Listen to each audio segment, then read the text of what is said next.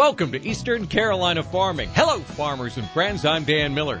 This program is all about agriculture across the state, but particularly here in the East. You can hear it Mondays at 6.30 in the morning, 6 p.m. at night, or listen to the podcast at ecfarming.com. Just a few moments, we'll get up with Smithfield VP of Renewables, Chief Development Officer for Monarch, same guy, Kraig Westerbeek. He'll get us up to date on a gilt to gas operation or a pig to petroleum operation in Duplin County. I've intentionally made that as clear as slurry. We'll clear that up right after Jeff Turner and myself take a gander at this week's ag headlines. But first, some nice words about the folks that are paying the freight. Eastern Carolina Farming is sponsored by Ag Carolina Farm Credit, First Choice Insurance Partners, and the North Carolina Department of Agriculture and Consumer Services. Got to be NC. I mentioned Jeff Turner. He is the COO of Murphy Family Ventures and joins us. Good Monday, Jeff. Hey, how are you, Dan? Good Monday to you we're getting a regular cycle of rain, cool weather. We've had cool weather. I know some of the uh, western North Carolina growers were worried about blossoms and such as we uh, as we got that cool snap the last week and a half.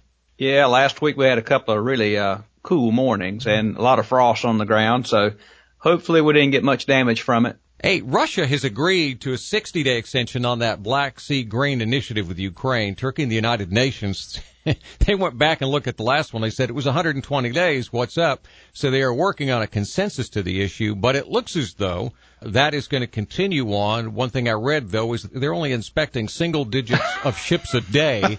And Two and a half. Yeah, what up? Boy, that's put them out, isn't it? Yuri, we've got to speed up. It's t- typical government work. Sheesh. The other thing that uh, crossed my nose the last uh, seven days or so, and that is the House passed a WOTUS rule resolution that is coming up for vote in the Senate. The White House has said actually if it makes the president's desk, he will veto it. This is kind of a public relations move. I don't think they can overcome a presidential veto given the way the Senate is split up. And really it's kind of meaningless because we're all waiting for the Supreme Court to rule on the one case that directly speaks to this. When the court rules, that'll be the end of it, I hope. I hope they rule in our favor. When I say our fa- farmers' favor, because the current rule, you really can't plan around it, and it gives way too much control to folks that are outside of the farming atmosphere, so to speak.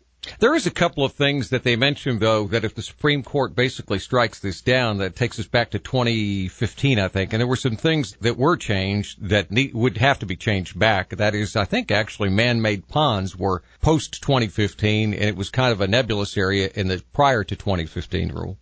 That's correct. Whatever the rule is, it's not going to be perfect. Right. But, uh, what's being proposed today is just overreach. Hey, I, I had heard, I don't know if you read this headline too, China's battling a new uh, surge of uh, African swine fever. Yeah, you know, it's become more and more active in a lot of different places and is so incumbent upon the United States and USDA to make sure and, and customs, by the way, I, I was walking through a customs office the other day and they had, in fact, they had a picture of a pig and it talked about African swine fever. And this is why we ask you the questions that we ask you. Have you visited a farm? It's a it's a huge threat to our supply. I hope that somehow we can put this at bay and, and we never see it in the United States. Last Thursday, U.S. Secretary of Agriculture Tom Vilsack testified before a, both the House and Senate Ag committees. I want to play you just a chunk of what uh, Secretary Vilsack said and get your response. Uh, the last two years of farm income uh, were, in fact, from a net cash income perspective, a record set of years. Never before in the history of the country have we had farm, net farm cash income at the level we've had the last couple of years. And as the chairwoman indicated, we anticipate and expect uh, above average uh, net cash farm income this year, notwithstanding many of the challenges that Senator Boozman outlined uh, accurately. The challenge, however, is this. Nearly 50% of our farmers did not make any money at all in those record years. In fact, they lost money. Another almost 40% of our farmers made money, but the majority of money they made came from off-farm income. So in record years, nearly 90% of our producers either didn't make any money or did not make the majority of the money that they need to represent their families. Now, this is not a small versus large situation. This is a situation where 90% of our farmers need help. And I think if we are truly interested in making sure that they get help while respecting the important role that large commercial sized operations play in providing the productivity that this country needs and the world needs. And if we're truly concerned about the hollowing out, as Senator Boozman has indicated, he is, and I believe he is, and I am too, of rural America, the important part of America. We have got to figure out how we can create more revenue streams for farmers, particularly those small and mid-sized producers. We've got to figure out ways in which we can extend beyond the traditional role of farmers benefiting from the sale of, of crops and livestock to figuring out additional ways in which that farmstead can generate profit so that they have multiple streams. Uh, this is not a new issue. Uh, I brought with me uh, the first report of the Commission of Agriculture that was published in 1863, the first year of the department's history. In it, Commissioner Isaac Newton, different fellow, had an interesting preface to the 632 page report in which he talked about the importance of focusing on small, mid-sized, and large-scale farming operations. That is Secretary of Agriculture Tom Vilsack testifying before a joint meeting of the House and Senate Ag Committee talking about this year's Farm Bill. And Jeff, he talks about diversification as we do, but also that farmers are not making a lot of money. What he talks about is true. I mean, you, the top line last year was really good. Uh, the revenue number was outstanding, but the inflated expenses below that top line, when you get to the bottom line, is red. It's not black. Is a minus in front of it or parentheses around it, and it's really hard for folks to understand. I think you know whenever you always hear about well, corn was eight dollars or soybeans were fourteen or fifteen dollars, and boy, those farmers are really raking it in. The truth of the matter is, uh, they were raking it in, but they had a lot of bills to pay at inflated prices. So I'm glad to hear that fertilizer prices are coming down. Let's see what commodities do this coming year. At the end of the day, it's, it's what's on the bottom line. You know, you always give me the dickens about uh, electric vehicles, but you know, I can ride around in my uh, Tesla on uh, anaerobic digester generated electricity. And that's a good thing if that's what you wish.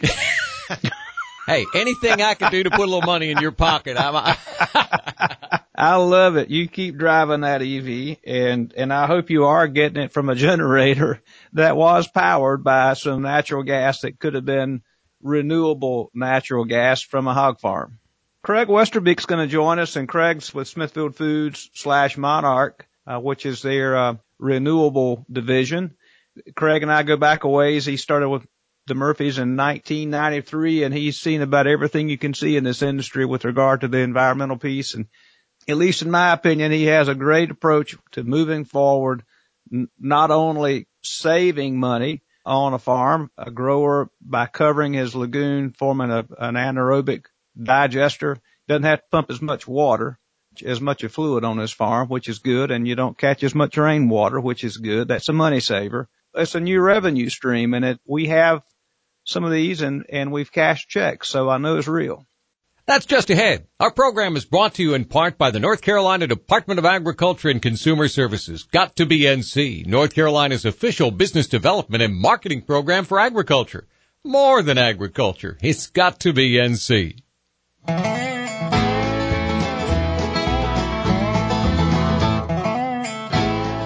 This is Talk 96.3 and 103.7. I'm Dan Miller along with Jeff Turner. We're joined by Kraig Westerbeek of Smithfield Foods. And we chatted now what probably is closer to almost two years ago, quite frankly, 18 months, yeah. two years ago with you. At that time, there were a lot of things going on, a lot of alternative bioenergy things that Smithfield was getting into. And really, we're, we're dipping your toe in the water, some things to find out if they were economically feasible. Where has that gone in the intervening months? Yeah, I think it's a great question. If you look at our operations in Missouri, for instance, or Utah and other places that we're, we've been doing this for some time, you know, the data suggests to us that we're right on target, both from a financial standpoint, from a performance standpoint of the digesters, et cetera. So, you know, we're really encouraged by what we've seen. Specific here to North Carolina, you know, at the time we last talked, we were you know, just starting construction on our first project here in North Carolina, referred to as BF Grady Road project. And so various permitting delays and other delays that, that have come about, I'm happy to report that we were able to uh, successfully inject gas from swine farms here in North Carolina in, in November of 2022. And so we've had a run now. We don't have all the digesters constructed, still waiting on permits for some, still are, some are in, in construction now. Uh, to finish out that project, but we have a good number of digesters that are producing gas, including some that Jeff is very familiar with at their farming operations. And I was just, I just happened to be reviewing some data this morning, uh, on some of the digesters that started producing gas into the system in, in May or June of last year and extremely encouraged with the gas production we're getting. The gas we're injecting into the pipeline is meeting all specification, actually exceeding that. The biogas is, is a combination of methane and CO2 primarily, and the, the amounts of each of those can vary from region to region quite frankly, the biogas that's being produced on digesters in North Carolina, what we're seeing now is probably the highest quality biogas in terms of percentage of methane is of anywhere that we've that we've put digesters in, over 70% methane, which indicates something that we probably knew for a long time from a climate standpoint and otherwise that you know, anaerobic lagoons, anaerobic digesters perform extremely well in the climate of eastern North Carolina. For those folks who did not listen to the first interview, Give us the 60 second on from the lagoon anaerobic digesters to the gas in the pipeline. In North Carolina, as most people probably know, we have a lot of farms, but they tend to be privately owned farms by family farmers that, that may be smaller than what you see in some other parts of the country, but they are relatively close together. But it requires a, a bit of a different system to get that gas to market. On an individual basis, it would be very hard for a farmer to put in a digester and produce sellable gas with any economic viability because the cost of cleaning that biogas into actual sellable renewable natural gas is very high.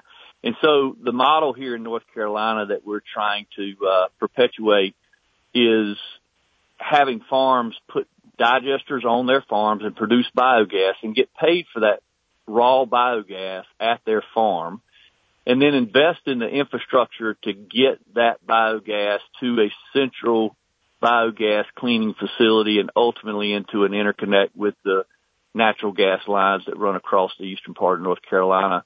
And so that process would be the production of biogas at the farm. Then you have to take the moisture out of that gas because it's 100% relative humidity uh, put it in an underground gathering line that is connected through miles of pipeline to a central gas upgrading facility where the CO2 and other constituents of the gas are removed, leaving basically pure methane that's then transported by pipeline into a generally in East North Carolina Piedmont natural gas pipeline. Once it's in that pipeline, it's indistinguishable from the gas that's already in the pipeline that comes from geological sources. Uh, you could also separate the hydrogen, which you're hearing more and more about if hydrogen is, is what you're after as a fuel source.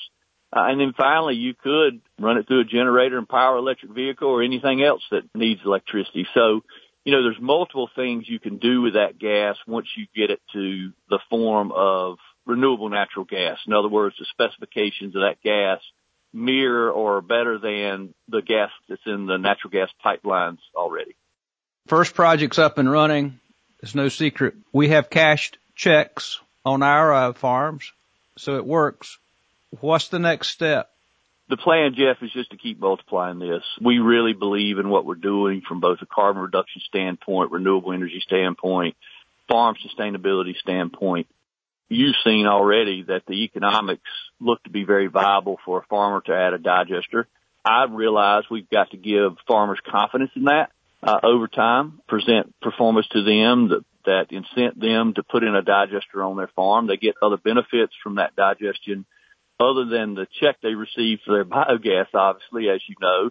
It's hard to call it a pilot project when it's 19 farms and potentially up to 250 to 70,000 decatherms of gas, uh, which is a substantial amount. This project should give everyone confidence that this business model will work think Smithfield has stated publicly that we feel like 80% of the finishing farms and, and some of the sow farms in eastern North Carolina uh, could be producing renewable energy from manure over the next 10 years, and that was a couple of years ago. So over the next eight years, we still think that's very possible.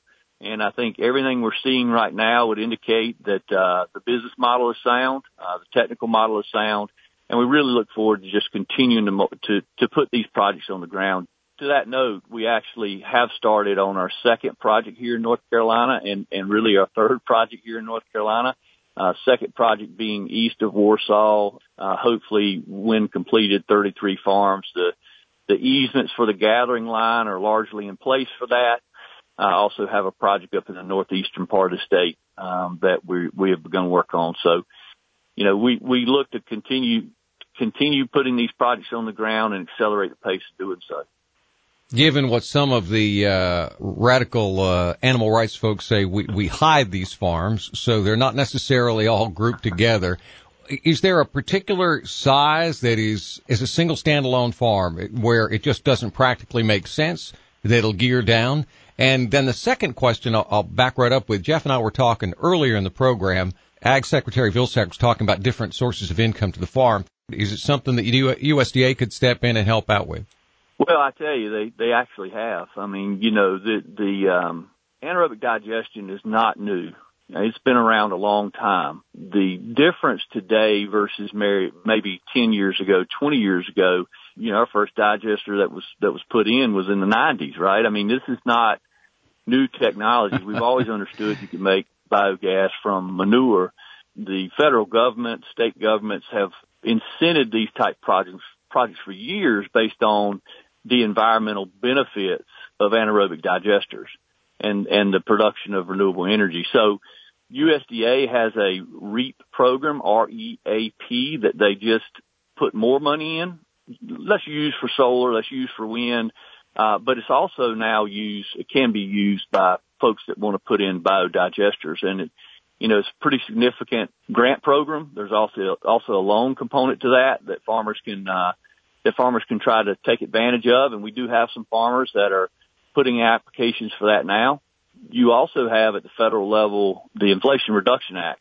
It, it does provide tax credits um, for the installation of bio, biodigesters and and the associated equipment to make renewable natural gas that producers and project developers can take advantage of. Also on the state level, you know, you asked about small farms um, you know, I think originally when we talked, we said, look, you know, there's some farms that are just going to be too small. Um, likely that threshold was at 3,500, 4,000 head.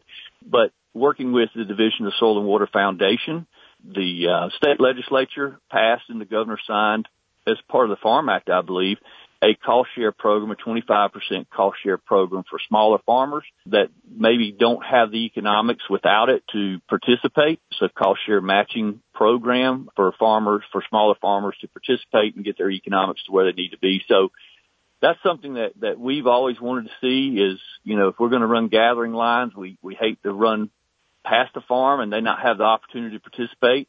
Uh, I think the answer to your question is since we've last talked, uh, additional uh, incentives from state and federal government likely will allow farms of almost any size to participate, which is exciting. Memory serves correct, Jeff. You threw money at this, as Barbara Mandrell said, before it was cool. I'm afraid so. We, we, we spent a lot of money years and years ago. The Murphys were very proactive in trying to understand how, how might we change the way we treat waste. And so we spent a lot of money in, in a lot of places trying to figure out that how do you make the digester work? And the shortcoming was always t- two things. There were no natural gas lines. There were no credits in order to build those gas lines, like a, a Piedmont, for instance. But because of what we're doing with credits and that sort of thing, now it becomes a viable operation. Where in the past it wasn't. What we were trying to do uh, years ago was to collect the gas, put it in a generator, and put it back on the power grid. And there was a stumbling block in that the only thing that the power company could pay us was their avoided cost, which was minuscule as compared to what it really cost to do all this. So it was not a viable business proposition. Just couldn't do it. It wasn't for the lack of trying because we put a lot of money into the programs to try to figure it out, but it, it never, it never worked. You know, you talked about the side benefits, Kraig. Eastern North Carolina here that we always hear a lot about lagoons. We worry about hurricanes. we talked about the benefits of a check. If you don't mind, take a minute and explain the difference between an aerobic and an anaerobic lagoon and how and what we're actually doing to the lagoon on the farm. And I'll be honest, I have experience in a lot of states, and I will say that the North Carolina regulatory program for swine farms particularly is, in my opinion, one of the most regulated in the country. The inspection process of farms, the, the record keeping requirements, et cetera, um, you know, really do a good job of, of, um, of making sure that farmers, number one, understand how to properly manage their system, but number two, ensuring that they do. I'll start there. All, all farms in eastern North Carolina, almost all farms, use anaerobic swine farms use anaerobic lagoons already. The, the only difference is they're open um, structures. And so what we're doing here is we're covering that and in effect capturing all the emissions that come from the breakdown of manure on the farm. Now, people can have various um, opinions as to, you know, odor levels around farms, et cetera. I happen to live in an area with a, a lot of CAFOs in, in my area, and it's, it's not an issue for me or my family. Uh, and never has been. I've chose to live there and, and have lived there for over 20 years. But regardless uh, of your opinion on that, I mean, there is no debate in this that what we're effectively doing is capturing the emissions that come from the breakdown of manure, taking them to a central location, treating those, removing any constituents that would be odorous or, or otherwise, methane as we're talking about CO2, uh, and, and converting that to, to a different form that has no odor or, or any, um, air emissions issues and making renewable fuel. That's what we're doing. So we're taking those emissions out of the areas around the farms. I think it's a benefit for everyone. You know, other benefits of the system include increased treatment. You know, we designed anaerobic lagoons originally in North Carolina. They, it wasn't just, uh, you know, scratched out on a piece of paper. They're designed requirements by NRCS and DEQ and other agencies as to, you know, what size lagoon you need both for treatment of manure and storage. We're putting additional treatment there. We're increasing the treatment of the manure on the farm, uh, and actually in so doing increasing the storage as well, which potentially could help in, in, uh, chronic rainfall events, et cetera. Uh, and then finally, we're covering the lagoon and any rain that falls on that 80 mil HDP cover. And, you know, that does separate the rainfall from the manure and that's just clear rainwater that can be pumped off the, the cover versus, uh, becoming part of the waste stream of the farm. So I would just simply say anyone listening out there, if you got a hog farm, I'm going to use an old Furney Todd expression. Furney Todd was tobacco specialist at NC State and he would go around after he had done his research throughout the year and in the fall he would make his presentations to grower meetings and he would always finish up by saying, guys, if you'll do what I've told you, this will be dollars in your hip pocket. And what Kraig has presented is the Furney Todd expression. It's dollars in your hip pocket. It's a new revenue stream. It's highly important for us to diversify incomes and add to incomes on the farm, you can do it with these with this digester. I'm glad to hear you say that, Jeff. I think swine producers are my neighbors, they're my friends, and and I agree 100%. And at the end of the day, for Smithfield, uh, for our partners, for me, the goal has always been to try to allow farmers to participate in this with a return on investment to increase their ability to make money on the on the assets that they have.